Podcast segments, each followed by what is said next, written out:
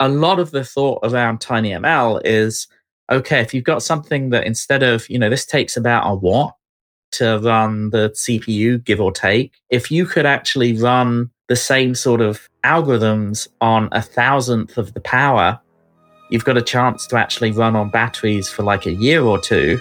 You imagine being able to put all of these things out into the environment, have this ambient computing idea. One of the things I'm really interested in is hey, can we actually have like a $5 device that sits looking at like a water meter and is then able to every three minutes or something send that number up to the cloud? Welcome to the Conversations on Applied AI podcast, where Justin Grammens and the team at Emerging Technologies North talk with experts in the fields of artificial intelligence and deep learning. In each episode, we cut through the hype and dive into how these technologies are being applied to real world problems today. We hope that you find this episode educational and applicable to your industry and connect with us to learn more about our organization at appliedai.mn. Enjoy. Welcome, everyone, to the Conversations on Applied AI podcast. Today we're talking with Pete Warden. Pete's mission is simple organizing the physical world's information to make it universally accessible and useful. He was the founder and CTO at Jetpac, where he built a technical team and created a unique data product that analyzed the pixel data over 140 million photos from Instagram and turned them into in depth guides for more than 5,000 cities around the world. Jetpac was acquired by Google in 2014. From there, he was a founding member and technical lead of the TensorFlow mobile team, responsible for deep learning on mobile and embedded devices. Today, he is the CEO at Useful Sensors, which I'm sure we will learn a lot more about during this interview. Pete is also the co-author of the highly successful book entitled TinyML, published by O'Reilly. And this is a must read for anyone interested in machine learning at the edge. It's fabulous. Finally, Pete holds a Bachelor's of Science from University of Manchester and a Doctor of Philosophy and a PhD in Computer Science from Stanford University. So, Pete, I want to say thank you so much for your time. Uh, it's a thrill to have you on the program today. No, thanks so much, Justin. And just to, you know, clarify a little bit, I'm working on my PhD at Stanford. I gotcha. just started, so well, we know you'll finish. I am, I am confident of that. Well, man, awesome. Well, with all that you've accomplished, I mean, like where to start? I guess maybe from the beginning. You know, as we like to keep some of these conversations, you know, on here just pretty casual. I mean, how did you get into computers and and the technology? I mean, I really, at a young age, my uncle actually gave us a Sinclair ZX81, as we said in the UK. I think it was marketed as like a Timex over here. And that really, you know, I was just a little kid at the time, but there were two things really. One of them was my dad spent hours typing in programs, you know, from magazines. And that really impressed me because I was like, wow, my dad's spending a bunch of his spare time typing away on this thing. It must be really interesting. And there were always bugs in those printed programs because you'd have page on page of like text to copy. and so I always got really fascinated by, oh, how can you actually understand these programs and like fix the problems that come up as you type them in? That's awesome. Yeah, no, I, I remember writing BASIC when I was in like fourth grade, and and my parents bringing home an old Apple II. I guess old at the time, but I guess it was new. But it was an, a, like an Apple II. My mom worked for the for the school district here in Minnesota and was able to check out the Apple II computer and bring it home, and just started playing around with them. You know, and so you know, did it did that then continue to be a, a fascination of yours throughout high school and, and college and everything, sort of all the way through, or did you kind of take a break from it? I never took a break from it, I have to say. Though I was, for a long time, I was convinced that game programming was really, you know, because I spent a lot of time as a kid, you know, playing games back in the 80s and I wasn't actually that good at them. So a lot of the programming I learned was by pressing like the break key and typing in let gold equal 2000 so that I could actually, you know, progress through the game. Or, you know, one thing my sister still remembers was that I found a guide on how to give you more dollars in your SimCity save. I get called every now and again to come and like, you know, give it a boost. Yeah, so I went through, you know, I went through college really with that as my as my main goal and I actually spent 5 years as a game programmer sort of starting in the PlayStation 1 era and focusing on doing graphics programming. Wow, that's some legit stuff. I mean, I, I, I worked on building a game on Android. Boy, probably early days of, of, of, of Android, all of the sort of GPL stuff. And is that what you were doing? Like kind of like low level work like that? Yeah, I was actually writing 3D engines. So back, especially on the PC, before you could rely on there being a graphics card, you know, a 3D graphics card there, I helped write some, you know, software renderers actually like scanline rendering triangles and textures. And I actually had to figure out how to render pool balls for a game focused on pool with like specular highlights. And so, yeah, there was, it was a great initiation into programming. And the other nice thing about it was that almost all the games I worked on, a lot of them were conversions from, especially from the PC to these consoles. So I spent a lot of my first five years of programming working with other people's code. And that has really stuck with me, what I learned from that. Ah, interesting. Did you find it a good way to learn, I guess, or fix problems, I guess? I'm just trying to think a little bit more about how that played out with regards to how you viewed the world of programming. Well, it meant I had to spend a lot of my time taking pretty big code bases and trying to figure out ways of understanding them and comprehending what was actually happening and then, you know, understand them well enough to be able to rewrite the parts that, you know, we kind of needed to replace for these different platforms. And I discovered that the more effort I put into debugging and writing debugging tools, you know, that was one of the most effective ways to spend my time was like just putting, you know, trying to pull in as many debugging tools like, you know, profilers and printfs and breakpoints and test code and like whatever you know so that's another thing that stuck with me. I never I, have never regretted putting time into debug tools. Gotcha. Yeah yeah. Very cool. So this was er, this was probably after you got out of college maybe someone one of your first couple jobs. I i think i saw you were at apple too for a period of time true? Yeah and that was quite a funny journey because i was working in the game industry and you know i was enjoying the technical challenges but it wasn't the creative. What I found was that I'd started off with this idea that I really needed to be worrying about the inner loops of these graphics engines and, you know, really optimizing the code and being focused on being this very low level hacker. But what I realized over the course of a few years was actually, if I spent time working on the tools that the artists were using, I could actually get much bigger improvements in the quality of the graphics in the game because, for example, I'd be able to give them a preview where they could see how it would look in the game. And that meant that they could actually remove a lot of the polygons without affecting the overall visual quality. So the time I spent on that would actually have a much bigger impact on the game if I was working on tools versus working on the actual, you know, just like basically an average graphics engine, but with great tools and a great toolchain for artists would beat the pants off kind of something that was super tuned by a genius at the low level, but had tools that the artists wouldn't be able to use effectively. Boy, I mean, we're going to end up sort of talking a, a lot around, you know, TinyML, and it, it feels a little bit to me like you were already thinking about optimization in some ways, even at that early age or at that at that early time. Is that is that true? It is, but it also, I'm kind of a recovering what should I put it? Was it early optimization is the root of all evil? Is that or premature optimization?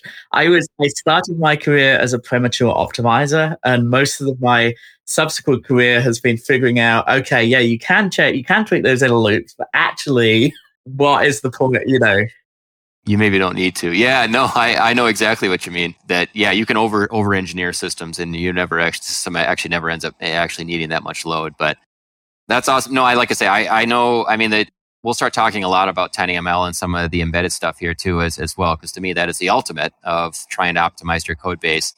Before we talk about that, I'm, I'm curious to know, like, so then how did you get into a startup, right? Like, how, what was the mind shift there about wanting to start your own business? So, yeah, Apple, I actually ended up joining because in my spare time, I was doing a bunch of open source video effects that ran on like laptops in the early 2000s for like clubs and concerts, I actually ended up backstage with Def Leppard because one of their stage crew was using my software to, you know, help drive their sort of, you know, their video projections and things. That's my claim to fame. And Apple were actually looking at doing a whole bunch of real time video effects at the same time. So they actually ended up reaching out and I back in 2003, my biggest worry was that Apple were going to go bust, which shows my keen business acumen. Uh, I think we all we all thought it was done before they got the iPod, I guess, at that time, right? So yeah, I ended up spending five years at Apple working on video effects, and that's really why I got into doing some practical computer vision, you know, things like trying to spot red eye in photos. And what really struck me was that none of it really worked. It was all very like hacky. And, you know, you'd write an algorithm where you had to kind of scan across the image for particular shades of red. And then you'd see if there were two red clusters next to each other to figure out if there was like red eye. And, you know, all of that work that you put into one algorithm, you just throw away as soon as you needed to do something slightly different. But I was really interested in what more we could do with understanding. I felt like there was so much rich data in photos. I basically got my green card through Apple. And two weeks later, I quit so that I could, you know, dive into the startup stuff because I love Apple, but they're not big on career growth. Like they really want you to focus on the current role that you're doing. Like if you're responsible for the bottom left screw on the MacBook Pro, they expect you to become like the world expert on that particular screw and they expect you to spend 20 years working on that. And, and, you know, there's something very satisfying about that in some ways, but I was really interested in what was happening around big data and data processing and how that tied into image analysis, and that's really how I ended up doing Jetpac. You know, I went through a couple of different adventures before I started Jetpac with Julian Green, the CEO, and I was CTO. But yeah, really the idea there was wow, there were these billions of photos floating around of places in the real world. Can we actually try and construct guides automatically from pictures of bars, hotels, and restaurants you know, to, for example, to say, hey, is this bar dog friendly? Are there a lot of pictures of dogs? Or back in that era, do a lot of hipsters hang out by looking for mustaches? That's right. I think I did see that. You were you, yeah. you were the first one to create an algorithm to recognize a mustache. Yes, and, it, and it actually worked. But the trouble was, what was interesting, we had a Sunday Times journalist in the UK actually use our top ten for London to see if it was actually uh, working correctly. And he found it mostly was, except it also found a bunch of Turkish cafes and restaurants. oh man, that's funny. yeah, we we had like it was it was a really interesting, but back then as well, like the algorithm that I did for the moustache. Again, it was still in that era of like the red eye sort of process where I was using one algorithm to try and locate faces and then I was sort of doing a histogram between the nose and the mouth to try and tell if there was actually, you know, it was significantly darker than the rest of the face. But that meant that there were shadow, you know, shadows under people's noses being highlighted as, you know, mustaches. And it, it was just this very manual, very unreliable process doing this kind of image recognition. Yeah, yeah. Well, I, but you're, I mean, you're a pioneer in that days. You're, you're, you guys are just trying to figure out how to do it because, I mean, I don't know if it's been solved yet, you know, per se. I would love to get your opinion just around facial detection in general. But I'm just super amazed that I have children. I have an eight and a 10 year old, and it'll pick out their faces from them when they were, when they were infants. It's amazing.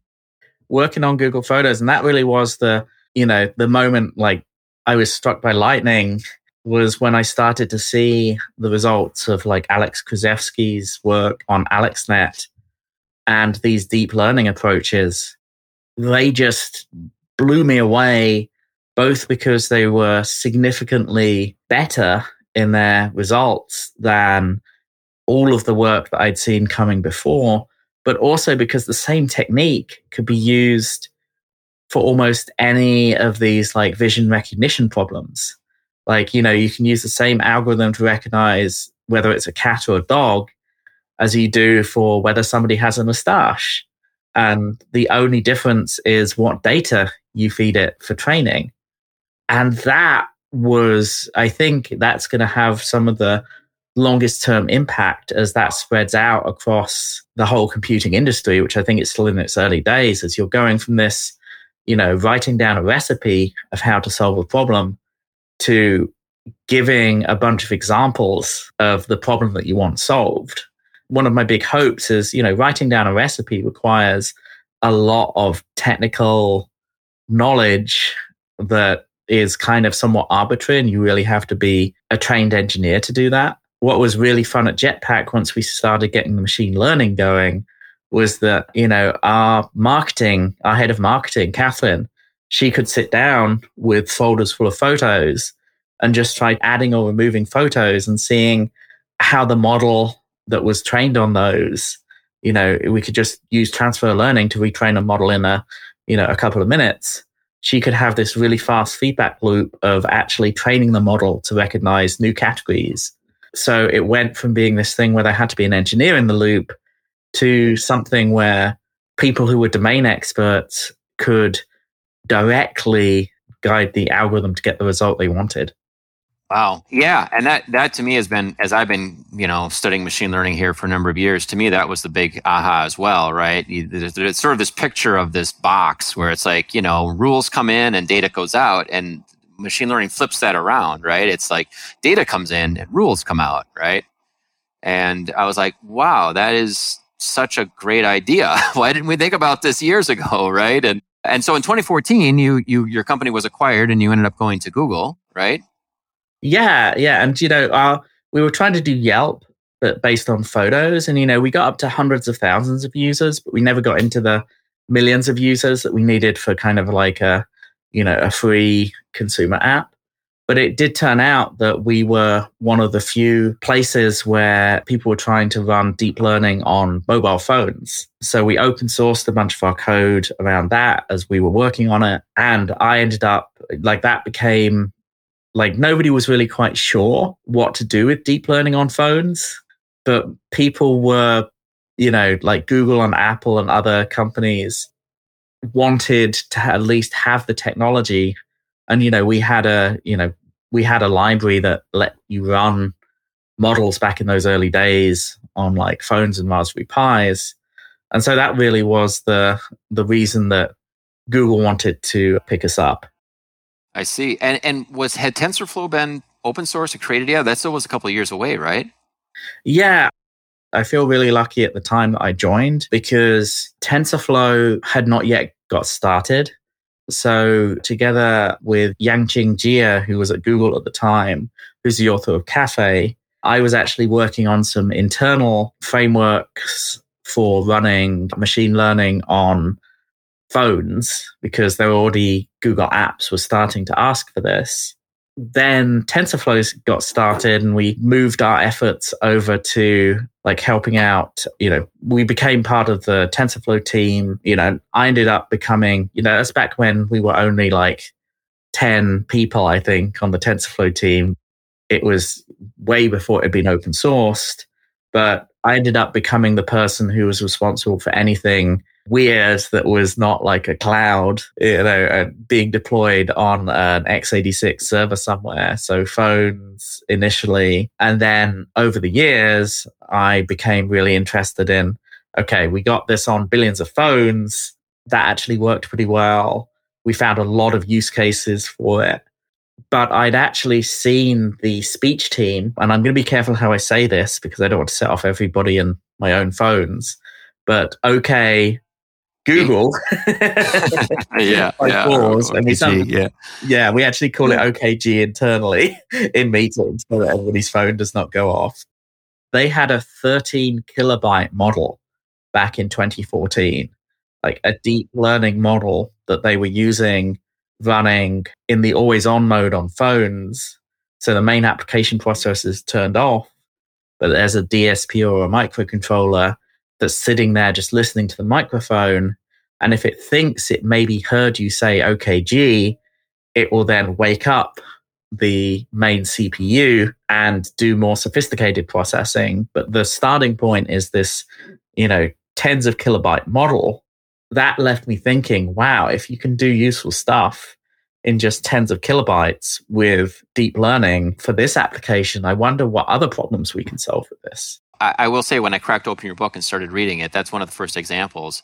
And I use that example with everybody, right? I mean, I people that are not in the industry, they don't understand Internet of Things, they don't understand machine learning. You know, what is this tiny ML thing you're talking about? I have no idea. And I'm like, well, it's you know, it's machine learning on microcontrollers. And they're like, that that doesn't make any sense to me either. And I'm like, well, think about OKG or think about Hey Siri or think about you know Alexa. I'll keep using all the words here, probably setting off all the things around me. But but think about that, and then it's like, oh, I get it, you know. And you're like, you know, you don't want your phone to die because it's sitting here listening to information or listening to those wake words basically and sending information to the cloud, right? Continuously. I mean, your phone would die within an hour if it had to do that. So it's a it's a beautiful example, you know, with regards to where things are at, and that that's great. I mean, so that was sort of the first thing that you guys were doing back in 2014 was sort of getting that running on a phone. Well, the interesting thing was Google actually already had some quite long-standing code to run this stuff on embedded chips. So the speech team had actually been doing this for several years already. So I actually learned a lot from people like Raziel Alvarez around things like quantization and how to get embedded machine learning running. And that's been one of the interesting things. There's been a lot of industry knowledge scattered across kind of different companies where people have kind of homebrewed their own solutions to, hey, I need to run machine learning on this weird chip with no operating system and 100 kilobytes of memory. But there had never been any kind of attempt to turn that into a more generally usable framework. So I, I can't claim to have invented very much. A lot more of what I've done has been just kind of trying to take work that's already been out there and turn it into something that's a bit more general and accessible and try and actually make it easier for people to get started. Yeah. Well, and it's, I mean, it, I think wake words is one thing, but then, you know, you start thinking about just all of the natural language processing now that Google Assistant can do. I mean, I can dictate stuff to it up and down. It works very, very well. It'll go back and fix sentences along the way. I mean, were you, were you guys looking at those types of things? Even probably, I guess, basically image to text, right? I, I go and take a picture of a document and now it photos pops up to me and basically says, do you want to transcribe it? I'm like, what? Yeah, sure. Click yes, and it does a beautiful job. Or were you guys looking at some of those applications as well? Uh, yeah, so a lot of those took place on the main phone CPU. So we supported that through, you know, I, I helped build TensorFlow Lite, which is kind of the, probably, I think it's probably still the most popular framework for running ML on phones. And so all of Google's major apps picked up that for things, you know, like the, the obvious ones are like the photos use case, like you mentioned, and Google Translate. I, I still love sort of picking up my phone and, you know, showing people pointing it at the, me- you know, a foreign language menu or something just having the translation appear on the screen in like real time overlaid. Like that's magic. And the only thing I regret is I keep showing that to people and people keep asking me when it's going to be released. No. Oh.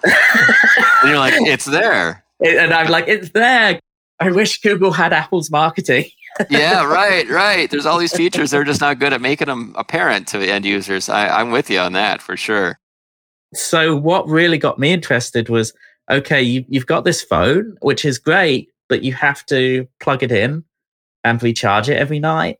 A lot of the thought around TinyML is okay, if you've got something that instead of, you know, this takes about a watt to run the CPU, give or take, if you could actually run the same sort of algorithms on a thousandth of the power, you've got a chance to actually run on batteries for like a year or two. How does that change? You know, you imagine being able to put all of these things out into the environment, have this ambient computing idea, and, you know, for the example you used of, hey, I've taken a photo of something and it understands the text that's in there. Like one of the things I'm really interested in is, hey, can we actually have like a $5 device that sits looking at like a water meter and, you know, understands the display that's being shown on this old school water meter and is then able to every three minutes or something send that number up to the cloud but if you can actually run it continuously on like a coin battery and you only have to run, you know, ping the cloud every now and again, you've actually got a chance to have something that you can just install and forget about. You don't have to wire in. Like it's super easy. So a lot of the thought is really, okay, we've got these really interesting capabilities in the cloud and now on phones. How does the world change if we can get them to use a thousandth of the energy so that they can run on batteries and on a chip that's only like, you know, $2 or something like that? Like, can we basically plaster our world with sensors that do something useful? Yeah, no, I love it. I love it, and I'm a I'm a huge proponent. I was gonna, I, I guess I was going to get to having you sort of define what TinyML is, and so power is a major consideration. I guess is what what you're saying. What are some of the elements, I guess, around around TinyML? Yeah, so I think the thing that really distinguishes it from just general running on, you know, general embedded machine learning is this idea that you're aiming for below a milliwatt. Because below a milliwatt power usage, it starts to become possible to use like a small solar cell or some other forms of energy harvesting, or at least have, you know, three AAA batteries will actually run for about a year and give you, you know, on average one milliwatt.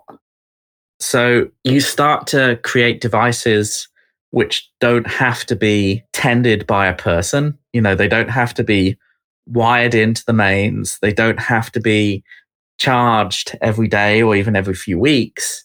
They have their own intelligence in them. You know, they can do these things about, hey, is there a person here? Did somebody say like a particular word? You know, putting voice interfaces into everyday objects versus having to have some kind of like centralized, you know, even a phone or a centralized server that's actually running the intelligence.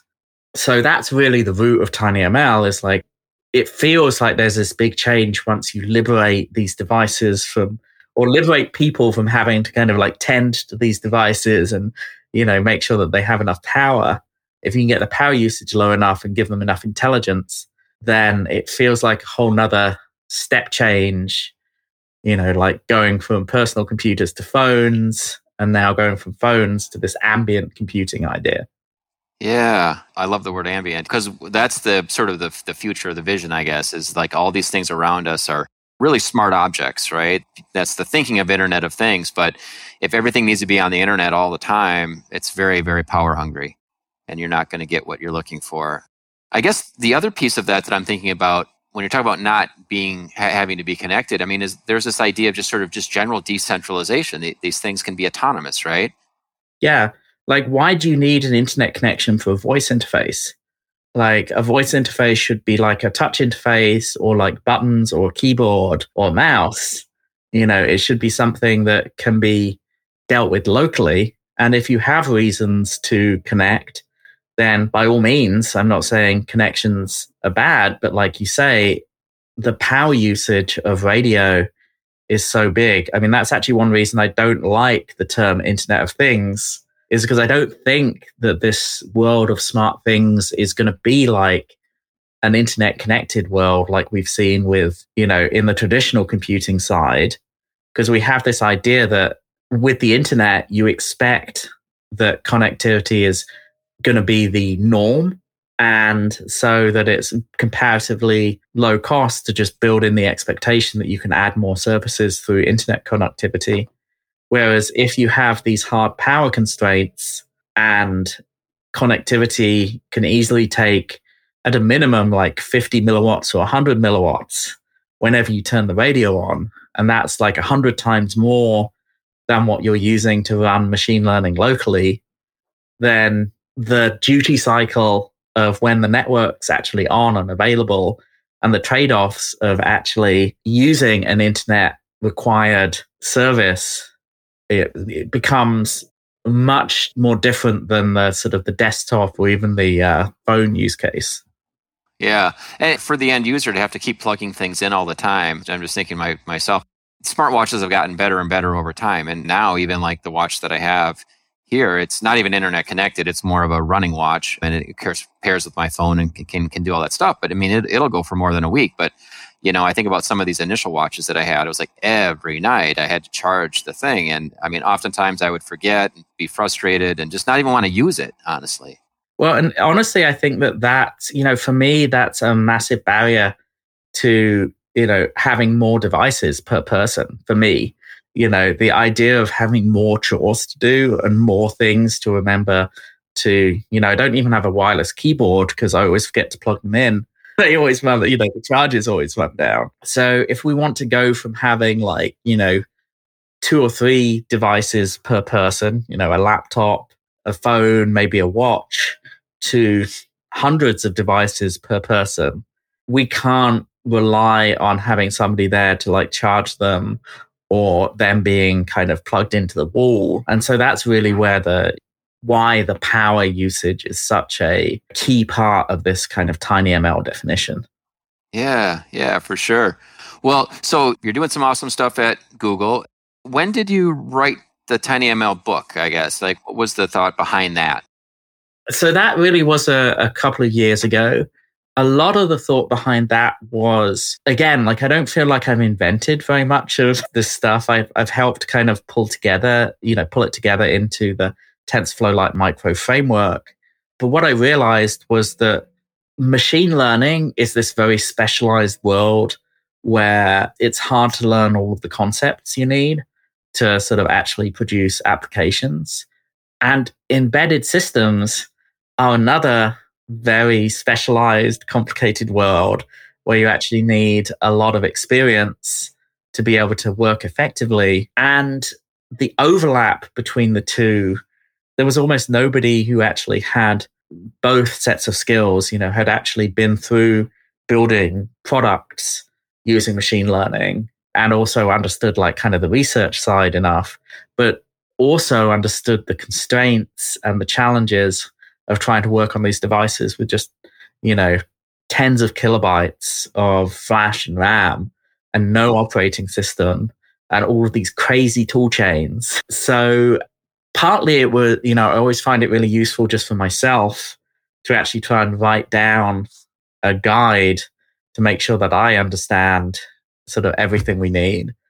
But I also really wanted to hopefully help provide an on ramp to people who totally had the capability to learn either, hey, I'm an embedded person. I know I want to learn enough machine learning to be useful.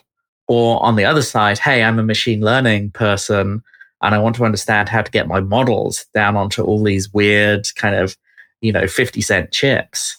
So that really was the the idea behind the book was I knew we needed more people educated and trained up on this stuff if we were going to start building some of the things that were possible and really trying to do kind of a brain dump together with my co-author Dan focused on some very practical applications but in a way that sort of walked you through hopefully a bunch of the skills and knowledge you need to pick up in order to be effective Awesome. No, that's that's a really really good story. I mean, I, so I've I've been teaching Internet of Things at the university here for a number of years, but I felt like it was it was more or less around just getting data to the cloud and showing visualizations and charts and graphs. And I've reworked the class now over this past year, and I'm gonna thank you for offering to be able to be in my class and being a guest speaker here in the fall. But I feel like there was that piece that was missing. And I think you summed it up pretty good because you have sort of people that know embedded systems and people that are data scientists in the cloud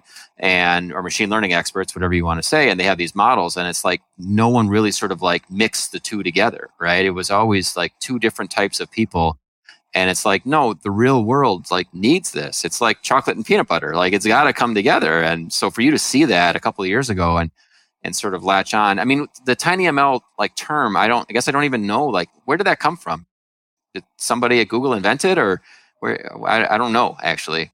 That's a good question. I mean, Evgeny Gusev from Qualcomm has been one of the long-time champions of this sort of this idea and this community. And my memories of this are I did a, a talk a few years ago called The Future of Machine Learning is Tiny and basically like laying out a lot of these ideas and you know why i thought doing things on these super low power platforms was going to be so important.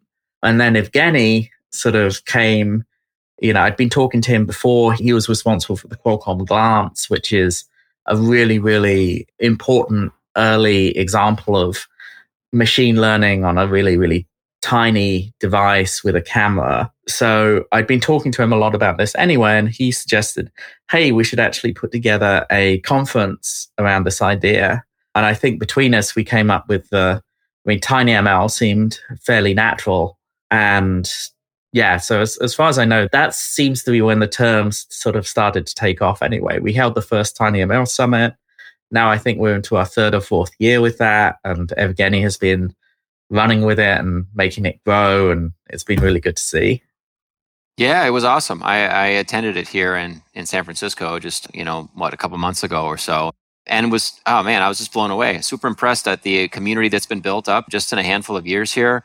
You know, I don't, 300, 400 people, I think, attended. And it was, it was a lot of fun. And there, there were just, I guess there's just a lot of commercial support in the space, right? There were just there were a lot of vendor tables there that companies like Qualcomm, you're talking about Intel. I mean, the guys at Edge Impulse have been doing some awesome stuff, right? You know, lots of startups doing some really really cool, fun things. So yeah, it's a super vibrant community. It's it's really really exciting. I'm I'm planning on going next year, and it's been great to see it. Again, I guess I'm kind of a new entrant, but it's still so new, but it feels like it, it's got a lot of traction. I mean, what's really nice has been there's all of these hardware and software trends that sort of seem to be coming together to kind of, you know, put wind in the sails of this idea. You know, a lot of the hardware vendors, what's been really nice is I'm able to say to them, hey, just give us more arithmetic and we will make use of it. Like we're compute bound, we're not memory bound. And that's actually really unusual for, you know, practical applications you know, most things are like, you know, along the lines of like HTML rendering, where you've just got a whole bunch of logic and branches and, you know, data dependent stuff. And, and that's usually, you know, basically your, the speed depends on the memory accesses. Whereas for machine learning, we're doing effectively these enormous matrix multiplications where you actually take this one value and use it in a lot of different calculations. So that one memory access is kind of amortized across, you know, hundreds or thousands of arithmetic operations. So all of the vendors are actually really excited because they're like, hey, we know how to do like adding more multipliers and adders is way easier than like adding more memory and uses a thousandth of the power of like DRAM to do like a, a multiply add, for example. So from a power and from a sort of silicon area and a cost perspective, anything where they can sort of get people to do more arithmetic locally helps them sell more chips. Yeah, and and you don't even need, like you're saying, you don't even need that powerful of a processor, right? This Arduino, the Nano 33 BLE, you know, the, the ones that you guys use in your book and stuff, they're not that powerful chips. Yeah, they're they're running at like 48 megahertz or something, or 80 megahertz. That's like you know Pentium. yeah, yeah. I was going to say was, sort of clock rates. So yeah, I uh, I think the CPU from my computer in college was at least three times that. These are things you could probably go to the moon on, I guess. You know, so so yeah, it's really really cool. So then now you're doing something new, right? I guess you've left Google and you're doing stuff at Useful Sensors because that stuff you you can talk about. So we're still in stealth, but what I can talk about is, you know, I'm doing this in conjunction with the, you know, I mentioned at the start that I'm doing a PhD at Stanford. And really what we're thinking about is one title I've thought about for my work is Smart Homes Without Spying. A little bit provocative, but it's really kind of building on this, this idea that, hey, if you've got voice interfaces that can run locally, can you actually keep all of the voice and video within somebody's house and in a way that's actually provable? You know, so that a third party can actually check your hardware and software and say, yes, we have high confidence that nobody can actually access your audio or your camera from outside the home, not even, you know, sort of, you know, the big tech companies providing services. And uh, as you were talking about uh, in some ways security that's that kind of does overlap with tinyml right? That's another beauty of tinyml in some ways is it doesn't actually if you don't need to ship data then it's ultimately more secure. Exactly and that's one of the things that if we can engineer this correctly there's already this explosion of microphones and cameras in all sorts of devices because these ml capabilities of like hey is somebody sitting down on the couch in front of the tv like that's that's actually really useful from an ambient computing kind of perspective. You can imagine like safety applications like having parental controls on like a stove where only kind of the authorized users can actually you know turn on the stove and maybe the stove can turn itself off if it hasn't seen anybody for half an hour. All of these capabilities are going to become very tempting but if we're not careful we're going to just install all of these cameras and microphones and they're going to be just this really tempting target for people to hack into and this vector for a massive inv- potential invasion of privacy if we don't have control over this stuff. So, really, what the research is trying to think about is okay, can we actually engineer building blocks of technology from the ground up that offer some guarantees about yes, you've got a voice interface with a microphone, but we can guarantee none of the rest of the system can actually access this. The only thing that has access to this, to the microphone, is the voice interface part that needs it. And it's impossible to record from an engineering point of view. So trying to like step back and kind of work through the system designs that we would need to kind of enable these kinds of guarantees. Like, how can you make it so that somebody can actually audit these devices who's not the manufacturer and have some confidence that they're not being used to spy on you? Oh man, that's this is great. Yeah, because I, I think what's happened in the world of, and I'll go back to IoT, devices are just being thrown out in the marketplace with no control. It's the wild, wild west, and that is dangerous. And uh, you know, people don't know where their data is going to. Devices are, I guess, siphoning data off of the network that you have no power or knowledge about. And you know, there's a, a an, an author that I have read. Her name's Amber Case. She has a, a book called Calm Technology. Not sure if you're familiar with her at all and she's she's been a speaker at some of the events that we've had in the past but she talked about this idea. And, and this goes back six years ago or so that you know i should be able to allow my doctor to see my health records only him or her for a specific amount of time and that data should live on my network shared with that person never leave my network if i don't want it to. And i should have essentially guarantee that it is destroyed right? And, and so it, she was already talking about this years ago and i'm like you know i, I love the idea it's just it's going to take some time probably to get everyone uh, on the same page right? It's going to take a number of different frameworks a number of different ideas to come together but i i think ultimately that's the only way it's going to work. It's the only way anyone's going to sort of trust this. Yeah and i really like there's a lot of tricky problems like with medical records you actually want to be able to do some controlled sharing. With things like microphones and cameras i if we can do as much as possible to air gap them because you almost you know, there's very few occasions when you want these kind of IoT devices to actually send audio or video anywhere. You almost always want to just kind of get, hey, did somebody do a gesture? Did somebody say a voice command? You know, should I, you know, these other sort of derived pieces of derived information. So if we can actually lock the raw data away and have a very clear, thin interface that just kind of broadcasts like, hey, somebody said the wake word, or somebody sat down in front of the TV. Like, I'm hoping that that will be an understandable and kind of a robust way of kind of keeping people's data safe.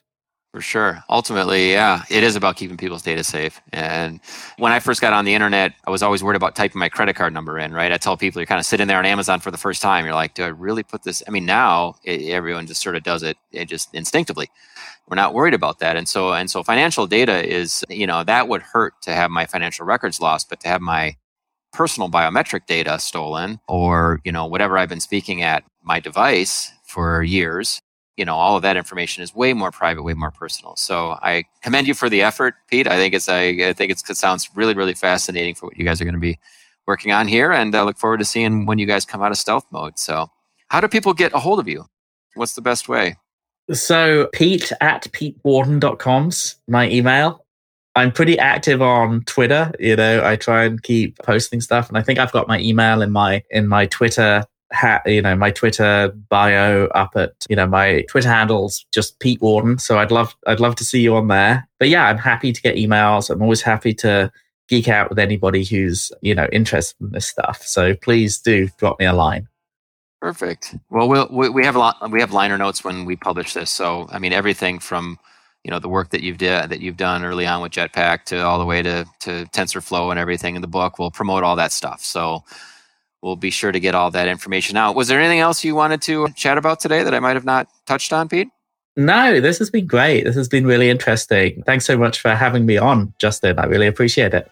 Awesome. Yeah, thank you much for your time. I appreciate it. And yeah, look forward to having you back in the future. Thanks again. You've listened to another episode of the Conversations on Applied AI podcast. We hope you are eager to learn more about applying artificial intelligence and deep learning within your organization. You can visit us at appliedai.mn to keep up to date on our events and connect with our amazing community. Please don't hesitate to reach out to Justin at appliedai.mn if you are interested in participating in a future episode. Thank you for listening.